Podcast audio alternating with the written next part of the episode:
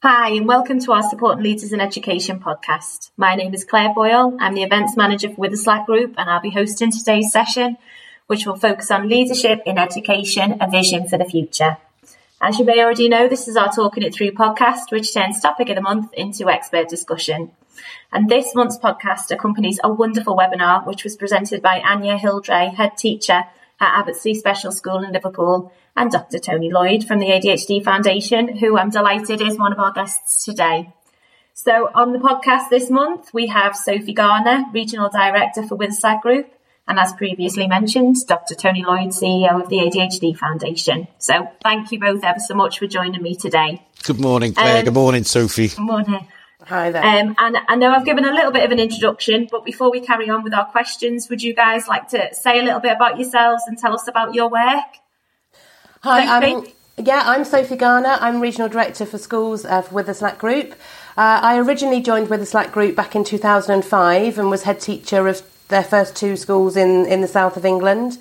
Um, I left for a few years um, to work for other uh, specialist providers and then came back uh, during lockdown last year in my role as Regional Director, where I've got responsibility for a number of our schools in the south of England. Hi, Sophie. Uh, Tony Lloyd. I'm the Chief Executive of the ADHD Foundation Neurodiversity Charity. And um, uh, our head office is in Liverpool, but we work right across the UK, uh, mostly training other professionals in, in the health service um, and in education. But in the Northwest, we offer a unique lifespan service here for families with a whole range of neurodiverse conditions, not just ADHD, um, because they really travel alone. And of course, we work quite well uh, with Witherslack Group providing regional events for parents right across the UK, uh, which is something we enjoy immensely. And I'm really looking forward to seeing that come back next year once oh, the world opens up again. yeah, me too. right. So, well, that's great. Thank you. Um, so, should we get started? Um, so the pandemic has had a massive impact on the way that children are learning. There is the negative side of um, children being out of school for long periods of time, but there are also some opportunities to be seized. So, what do you guys think are the key things identified during this time that school leaders should highlight and continue to progress in terms of learning and pupil success? Should I start, Tony? Yeah. Yeah.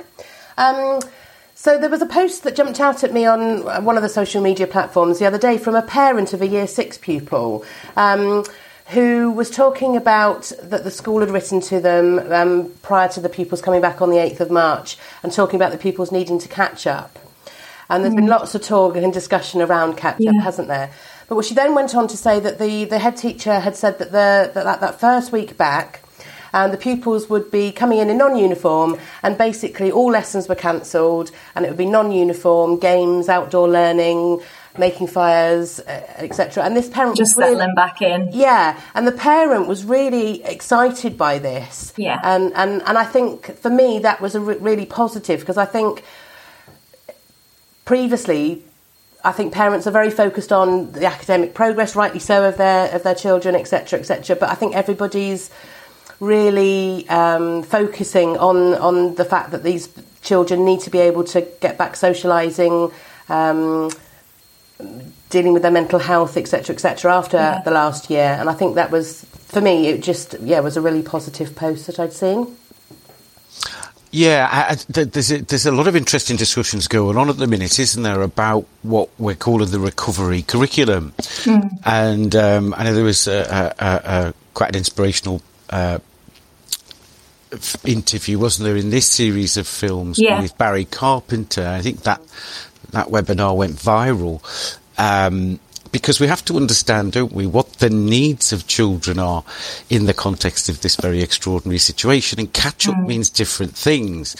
Um, and in the uh, in the interview with Anya Hildre that this podcast is accompanying, we were kind of having this conversation about what do we mean by catch up, and and does that mean that we catch on to the fact that actually the learning needs of children at the moment are going to be different? Yeah. And and is this also an opportunity then for leaders in education to be reflecting on this opportunity in terms of not just what is education for, because I think fundamentally we all know that. But in the context of the 2020s and in the context of this generation of children Yeah. and this particular group of children who've had so much disruption to their education, um, who have experienced a great deal of loss, They've not seen their friends for best part of a year. And when you're a child, a week is an eternity, never mind a massive, yeah. year. Um, they've missed grandparents. They've missed visiting aunts and uncles. Uh, they've missed the holidays, even if parents have been working at home. There's been that conflict because parents can't spend as much time with them as the children need, and children need attention. So I hope this catch up is about listening to what young children need and understanding that education in the broader sense of the word is not just about the attainment of um, standardized exams is it it is about preparing young people to make a successful transition into adulthood to be responsible citizens to be employable to be able to achieve their potential in so many ways to have good mental health and be resilient young people who are going to contribute to our communities and our society and our economy. And I think this is an opportunity for us to ask our question Does our current educational paradigm meet that need? And if it doesn't, then we need some very brave thinking at Ofsted Yeah. and in the Department for Education to think okay, in this context, in the 2020s, and with this rapidly changing world, are we actually really preparing children? for for employment, for life, for adulthood, for family life, for parenting, for active citizenship. I don't One know that way that, are. that- sorry, Tony. One of the things that jumped out from um, Anya's um, uh, webinar was the, her use of the word courageous in leadership, Yes. and, and leaders being courageous too. make alter that the curric- exactly, Yeah. and do what they feel is right, focusing on on the children first and what their needs are, rather than worrying about exams and, and SATs and, and the traditional curriculum model. And, and it was, I think, that that when I saw this post on the social media, that I linked the two together really. And there was a clearly a, a courageous leader there who had made the, the decision to, to ditch the timetable on that first week back. I don't know how long that was going to continue for, Yeah. and, and and do what was right for the, for the children and to get back into school after this long period out. Great, Arno. Thank you ever so much. Um, there, we'll, we'll go on to our next question now. Um, so, a child-centered approach to learning is being used in specialist schools across the country. What can leaders in mainstream settings learn, and what strategies can they take away from provisions already used in this approach to help them successfully develop more child-centered methods in their own setting?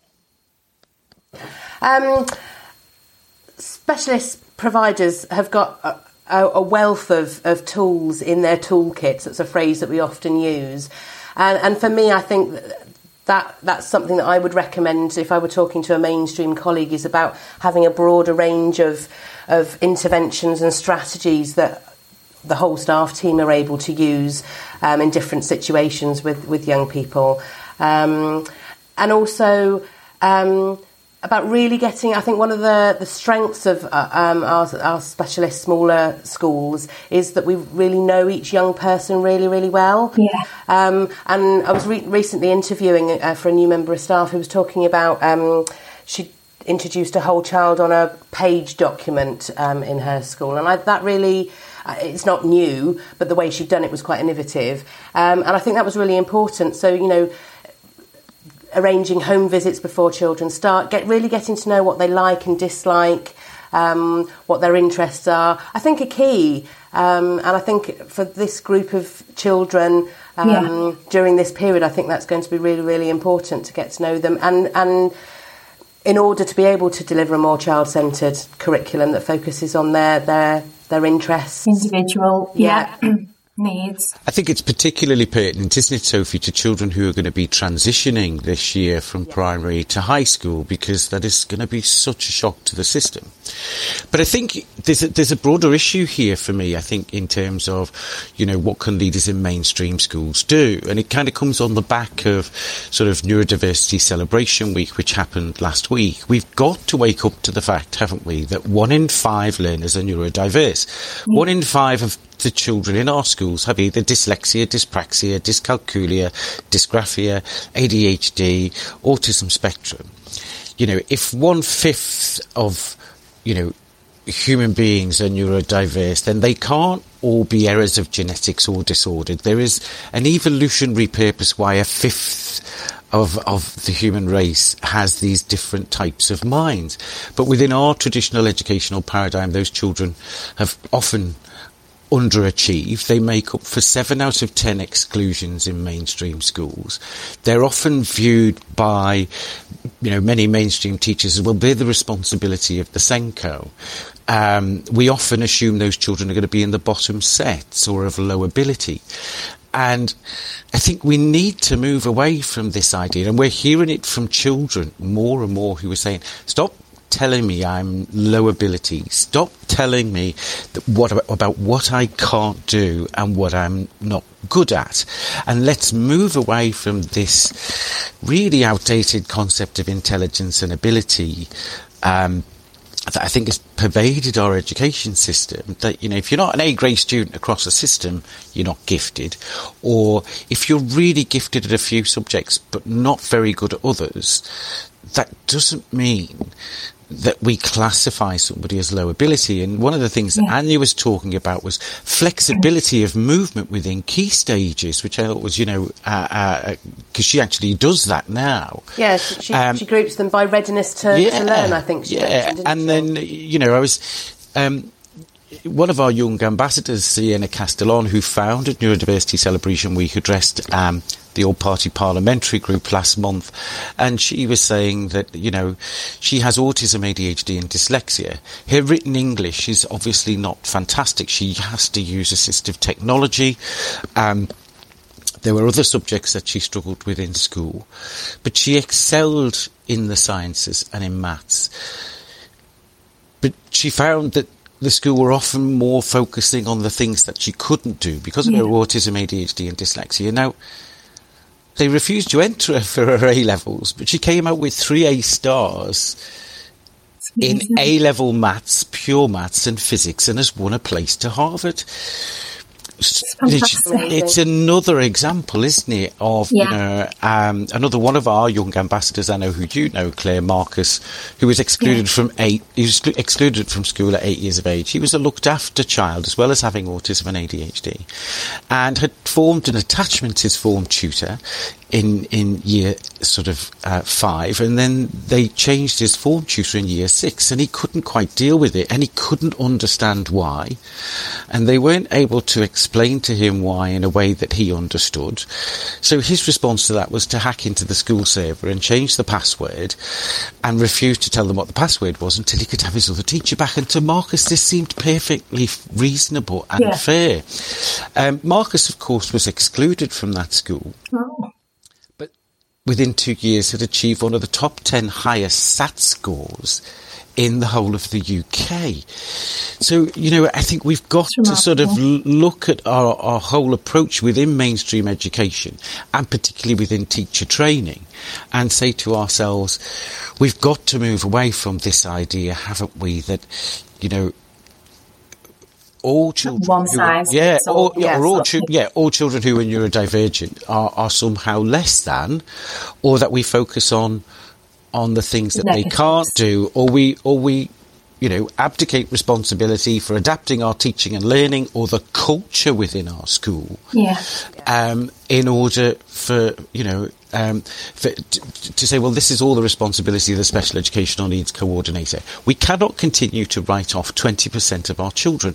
And the irony of all of this, and I keep saying it, is that Microsoft, Google, Apple, the big tech companies, the bioscience companies, the engineering companies, and now even GCHQ and MI6 have announced that they've been actively recruiting neurodiverse members of staff because they recognise they have a different type of intelligence that is much needed. And I think too often, and particularly within school staff rooms and in school leadership teams, we want people around the table who are of like mind, who think the way we do, who agree with us. But the problem with that paradigm is that if we only have people around us who agree with us all the time, then nothing ever changes. The system only ever works for those of that particular mind. You know, and I think we've got to start looking at intelligence and ability and employability and our educational paradigm in a 21st century context and start recognizing that we are disabling 20% of children. Um, and and that we also need to recognise that you know effective and successful learning is not just about high quality teaching. It is about the culture of the school, the pastoral nature of the school, how we value talent, ability, effort and citizenship because at the end of the day, however important academic qualifications are, we also know that character, teamwork, communication yeah, skills, all of those things are, yeah, making rounded, in helping, yeah, in yeah. helping children prepare for adult life. Yeah, absolutely. Uh, for yeah. me, the, the key word that you used there, and, and Anya um, referenced in when she was speaking, was flexibility of approach. Yeah, um, and I think that's something that our schools are really good at is being really flexible and, and altering the curriculum and, and the offer and bespoking timetables, etc to really meet the individual needs um, of, of, all the pupils. And I think that's yeah.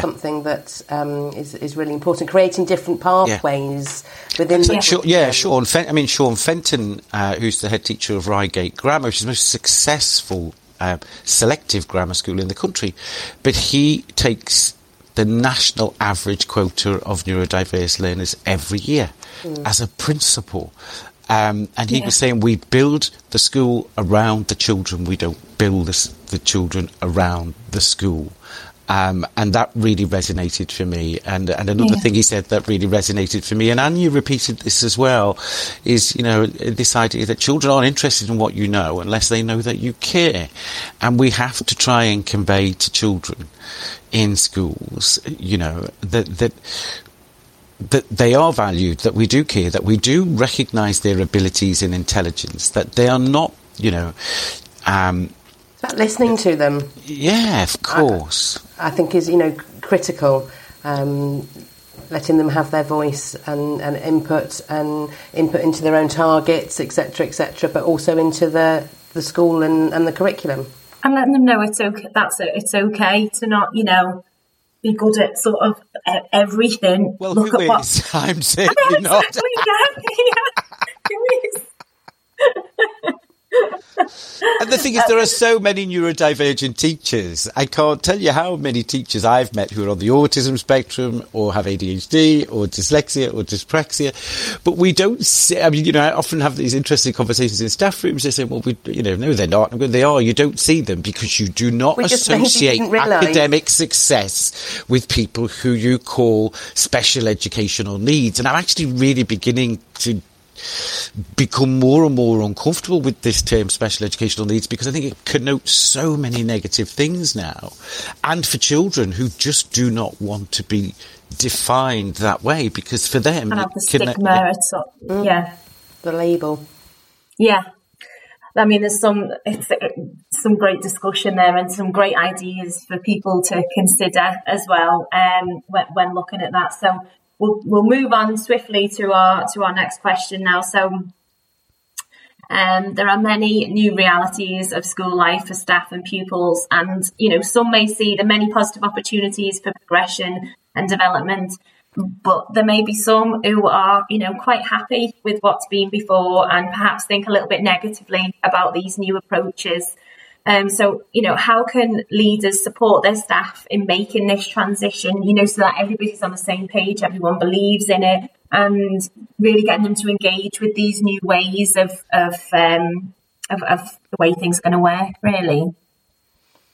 I, I, I, know we found in our schools, you know, everybody um, across the country has, has reacted, has had different feelings at different times, and that, yeah. that's understandable. I think yeah. for me, the key and the most successful has been, you know, as always, is communication, talking to the staff, involving your staff in the, the curriculum, the decisions, the curriculum planning, etc., etc.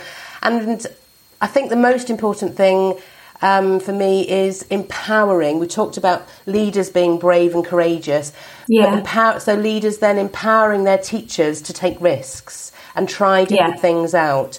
Um, um, yeah, be creative um, and not feel confined by the national curriculum and, and yeah. going a different route and seeing if that works. I mean, for me, some of, the, some of the conversations I've been having recently is is we know that a lot of teachers are anticipating a significant escalation in the number of children who have experienced mental distress, bereavement, mm. and we all know, don't we, because that, that when children are unhappy, anxious, don't feel safe they don't have the self awareness or the language skills to communicate that effectively. Um, they will become avoidant of work. They will be late. They will be absent because they don't feel well. They will find all kinds of different things to avoid this learner anxiety. And I do wonder sometimes with the enormous pressure that's been placed on teachers in recent years that that performance anxiety that, you know, we must get better exam results or else, that it's become too much about overall school performance in exams to the extent where I think somewhere in all of that we've lost sight of the children. It's become about the end goal rather than about mm-hmm. the process. Um, we have over 20% of our school age population who meet the diagnostic criteria for anxiety disorder. Um, we know that this pandemic uh, uh has, has increased the number of children who are self-harming, um, how can we teach children effectively if we're not addressing some of the more fundamental needs? And I think that calls for, again, I think a culture within a school that understands the, you know, the, the, the dynamic relationship of teaching and learning, um, that we kind of have a conversation as well about, you know, this, this term behaviour. You know, a lot of teachers think, well, you know, behaviour management is the holy grail of a successful teacher. On the contrary, outstanding teaching is the holy grail because when the teaching is outstanding and child centered and personalized, children behave in a way that is context appropriate for the classroom. We've yeah. got to get back to the fundamentals. And again, this, I come back to this idea of teacher training. We need a rank and file review of this because I am talking to PGCE students who are failing their NQT year and they're constantly saying to me, my teacher training did not prepare me to work with children. It taught me how to deliver the national curriculum. It taught me what the Ofsted framework was, was and I got two days, if I was lucky, on developmental psychology, child and adolescent mental health, special educational needs. You know, how can anybody be prepared for a yeah. career working with children when you only are given two days training to work with children and you yeah. have to get three years apprenticeship to become a plumber? So we need to look at how we're helping young graduates who want to join the teaching profession well, it, be it, teachers it, for the 21st century. Yeah, it, it tracks back. My daughter's currently doing a, um, a BTEC qualification, wanting to go into becoming a, a special needs teacher. And um, she's been told she's only allowed to do half of one of her placements in a special school um, because she needs to be working with, quote, normal children. Um, oh my God. Which, uh, you know, for somebody that's clearly got a, um, a clear goal in sight, that just seems sad. Yeah. Yeah. yeah. I, I mean, I, I really hope, I really do hope, and Anya and I were talking about this, that there is now, uh, I think, some courageous thinking. And I, I personally yeah. have, have, have written to the Secretary of State for Education um, and the schools minister um, and, and to uh, Amanda Spielman, who I've got enormous respect for at Ofsted, um, asking, can we use this opportunity to really think again? Because again, let's be realistic in terms of, we know that examination results over the next couple of years are going to be significantly impacted by what's happened over the past 12 months. Yeah. And, you know, we're going to be, I think, another year before, before we're really on top of this situation. There are a lot of children who've missed a lot of education, but catching up isn't just content, is it? And we have got to think about what other opportunities there are for learning. And let's look at other ways that we can assess and measure progress but it's not just about how much knowledge you can remember. I mean, some children have gone backwards, and I, uh, you know, we've continued to provide a service in schools th- throughout. Um, but what we've recognised is that some of the more fundamental needs really need to be addressed here, and and I think that for school leaders, we've got a fantastic opportunity here to be having some very courageous conversations yeah. about how we move forward. And we are talking about communities, school communities. Teachers have been through incredible pressure over the past year, um, like they didn't need any more. Um, we have to think about what a community of well-being and successful learning looks like. Looks like. And and this is a, again any school leadership team for me needs to be having those conversations. How do we support our colleagues? You know, what about actually all the neurodivergent colleagues we work with who don't have a diagnosis? You know, yeah. um, how do we really involve children in what our school community does and achieves and what it is about. Peer education is a major resource that is untapped here. Um, I think, you know, I've seen some incredible things uh, going on in schools um, over the past 12 months and in the specialist hubs that have stayed open. You know, let's, let's, let's listen to that. Let's, let's explore those different ways of working and see how it can inform best practice for everybody's benefit and actually also for parents as well. You know, we yeah. need to be offering parents more around the school support, training, helping helping parents to be more involved in their children's education, to understand a little bit more about what is involved. It does take a village. Um, it isn't the teacher's responsibility to be everything to that child. Yeah. Um, but I think we do need to start working much, much more collaboratively with parents um, in order to be able to support that child. Yeah. I mean, there's, uh, you know, it's a, it's a tricky one to uh, approach that, and hopefully, as anyone who's in that situation will be able to, you know, take something away from the discussions that we're that we're having today. So, um, I'll go on to our next question now, and we, we may have touched on a few things already, um, but in secondary settings, there are some you know, clear alternative opportunities for pupil success, particularly surrounding careers. So when we look at sort of primary age pupils, what are the chances and opportunities for learning and achievement should or could senior leaders um, be looking to offer? Um, so there's a few that have kind of examples that I've come across over the last year in, in some of the schools that I, I work with that um, have jumped out at me. Um, so one of them was where schools were sending home kind of technology packs for home home learning activities, so it wasn't all screen based, and those yeah. were enabling the the families, the parents, to get involved in learning activities with their children, and they were really really successful. Um, another um, one was the innovative use of technology. I think whilst it's had its drawbacks, um, yeah. um, I think actually there's there's been lots of positives as well, and it's finding a balance between the two. Yeah. Um, and some of those platforms, one of my schools um, introduced um, uh, a particular um, piece of technology where they're uploading photos um, throughout the day of their child, child's learning. And I've come across it yeah. previously in other schools, but it really, really has worked well and has got that conversation, that dialogue between the parents and the school and the child on a, you know, it's it's increased enormously.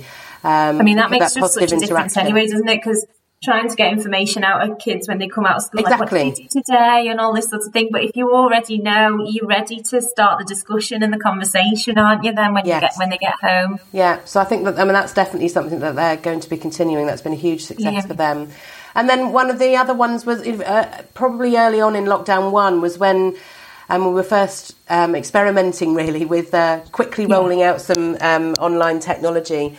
Was for some of our pupils, enabling them to manage their own learning at the time that suited them best. Not all of our, you know, particularly teenagers, you know, we know are, yeah. are not morning people, are they?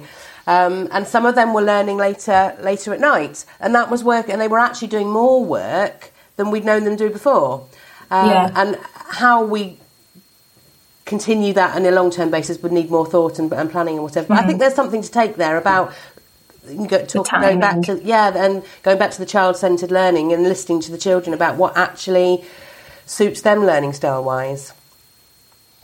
I mean, I agree, Sophie. I think again, one of the things that, that we've seen a, more, a greater willingness for the use of assistive technology in learning, mm. and um, I was having a conversation recently with, with a, a, school who'd been taken to tribunal and, and, and lost the tribunal, and it was a, about the Equalities Act. And one of the issues was, you know, they were keeping children with dyslexia in through lunch to finish work because their handwriting was slow, and the school didn't realise that actually that was they were breaking the law.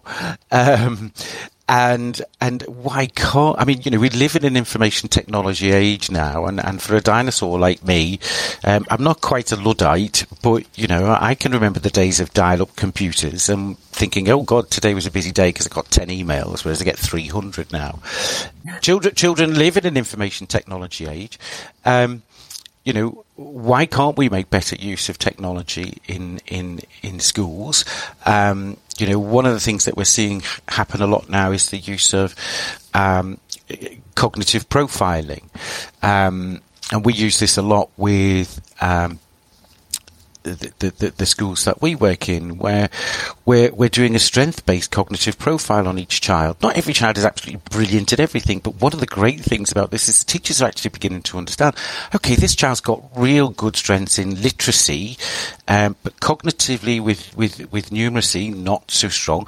And this is how we'll scaffold the learning for them in this particular area of their cognitive development.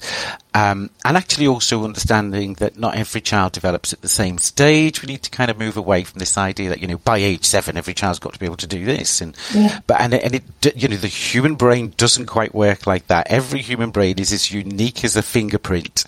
Um, assistive technology, uh, just offers so much potential. Um, you know, for, for children who learn in different ways and for children to really play to their strengths.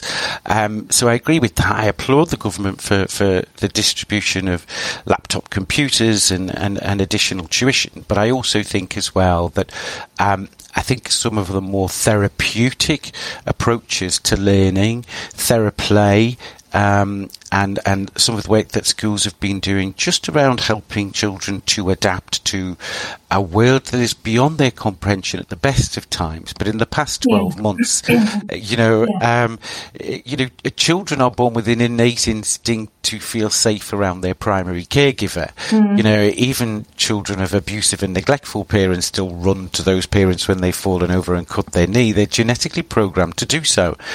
And when children, as we see with many teenagers, come to the realization that grown-ups don't know everything, they're not always right, um, and and um, you know, and and when grown-ups tell us who we are or how we feel, they don't necessarily understand us or get it right. Um, you know, it is this thing, isn't it, about a, a more a more child-centered, uh, I think, culture. Um, but more embracing of new ideas, new ways of doing things. Um, you know, we all like the familiar, but we've all been thrown out of our comfort zone over the past 12 Absolutely, months. Yeah. Um, yeah. You know, let's error, learning is a trial and error process for teachers, for leaders, as it is, as much as it is for children. Um, I think, uh, I, I, you know, I would really like to see us understanding that, you know, in, in a, in a society where everything is instant from the coffee to, to pressing a button on your phone to order an item of clothing. That that learning is a process, that making mistakes is a valuable part of learning, that getting it right first time is actually not what learning is about necessarily. Exactly. Yeah. Uh, you know, I think again, we, we've kind of, we've lost sight a little bit about what that process is and Yeah. we've become so focused on how we measure it rather than everything that goes before it and, and, and what we do with that learning after it. You know, um, Yeah. this is important for, for, for school staff and, you know, and for school well-being. You know, Yeah. it's, it's such a challenging job.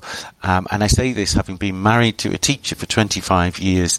Um, uh, you know, uh, what teachers do, um, you know, and, and, and just managing the relationships with that many children every day is emotionally exhausting. Never mind intellectually exhausting. Yeah. Um, and I hope if we are going to look at school terms and lengthening school days, that it is not just about catching up on lost curriculum content. It is about all of those other learning needs and being much more creative about how we measure it other than just written evidence. You know, Yeah. that paradigm belongs in the last century, not in the 21st century, that Yeah. the children live in and are going to spend the rest of their lives in, and we need to prepare them for that. And I think that's been one of the, the, the particular challenges throughout this lockdown with exams, etc., because everything's become so focused on exams and, and they've moved away from coursework when I did my GCSEs, etc. Therefore, it became so much more difficult to be able to to determine their grades for GCSEs and A levels, Yeah. etc. Um, and actually, yeah, looking at different ways of measuring the progress, like you say, Tony, that isn't just about written and exams, etc. I think um, is is is something that needs serious consideration. And actually, also how we moderate exams. I mean, I, I can't tell you the number of young people who've said to me, "Well, please explain to me what is intelligent or or fair about." How each year only so many students are allowed to get this grade, and only so many students are allowed to get that grade, no matter what they did in the test. It is fundamentally an unjust and actually in the 21st session, uh, century a rather irrational approach to why are we why are we deciding only so many children can be this good and only only so many children can be that Yeah. good? There is something fundamentally flawed about that paradigm. Um, and young people are speaking out about it and this is the thing that I'm finding really fascinating. They are saying you know play to my strengths, help me learn, Yeah. but but don't ask me to want to be supportive of something that I view as fundamentally unfair. And uh, and I think again we come back to values, don't we? And what is education for? Um, and when I was at school, the most important thing about school was the time I spent with my friends because particularly teenagers, as you were saying, So Yeah. You know, it's such an important transition. Yeah. You're becoming an Yeah. adult. Um, you're establishing a, di- an identity, a conscience, values. Um, you, we are social beings. We do not thrive in isolation. We die in isolation. Um, and and without that understanding of ourselves as learners in the context of a community, whether that's the community of the classroom, the community of the playground, the you know the community of our family, all these different social groups that we belong to, it is understanding our sense of belonging, and also the kind of values, behaviours, you know. Um, that we value as a society. You know, the word kindness is being used a lot, isn't it, over over the past twelve months? Um, it's a very small word, but it's a very powerful word, and young people are using it a lot. It's a, it's something that is being, I think, esteemed in a way that it hasn't done before. Um, you know, for, for young people who are talking about their careers and their futures, and and and they are saying, well, it, you know, I'm conscious that it has to protect the environment. I'm concerned about you know global warming. I'm concerned about racial equality. I'm concerned about LGBTQ inclusion. I'm concerned about neurodiversity and and and and all of these other things the learning drives who we are as people and our communities, and, and it's Yeah. what you know what gives us a sense of purpose as active citizens as well. Um, I think young people are, are, are going to need to be given a far greater voice in what happens. I think I'm on a bit of a I, I'm clearly on a on a bit of a roll with this, aren't I? But I, I just for me, it is I'm I've listened so much to what young people have been saying over the past Yeah. months, and I just hope that they, you know, that that we have more opportunity to create forums within our schools to actually listen to what the school community, the teachers, the playground staff, the canteen staff, the supervisors, the you know the admin staff, and the children. What kind of community do we want to belong to, and what kind of community is going to enable us all?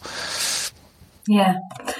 I I mean, again, it's just been some some great discussion today, and I've got one last question on my list. I wonder if I can just squeeze it squeeze it in before we we close. Um, so you know, and I think it's probably already been covered, so it's it's probably only going to be a short one, but hopefully there will be many positive steps forward taken over the coming year. But if there was just one thing that you could highlight to be taken forward across schools um, to better support children and young people's development, what would it be? Just one thing. So just one thing for me Yeah. is to grasp this as an opportunity to to pause, take stock, and work out what's really right for our young people's education, um, involve and involving them, listening to them. And don't just Like keep just said. continuing on the same. Just because we've always done it that way, yeah. collaborate. Yeah, Yeah. yeah. I, I, I've got nothing to add to that, Sophie. I think that sums it up absolutely perfectly, doesn't it? Yeah. I think this, you know, pause, stop, think. What do we need? Yeah. What- Yeah. And we as a collective. Yes. Yes. Yeah. That's a good way to finish, Tony. I like that. I really do. Um, right. Well, that brings us to the end of today's podcast. I'd like to say thank a massive thank you to Sophie and Tony for your time today, and um, to all our listeners for joining us as well. Um, if you are listening to this, you're probably already signed up to the Support Leaders in Education series, which is all about providing advice and support for head teachers, senior leadership team members, and teachers in leadership roles. Um, but um, if you're not signed up, you can visit our website, which is www.witherslackgroup.co.uk forward slash resources, and you'll be able to register there and receive details about all future topics. So thank you once again to our speakers, our listeners, and I hope you can join us on another podcast in the future. Bye.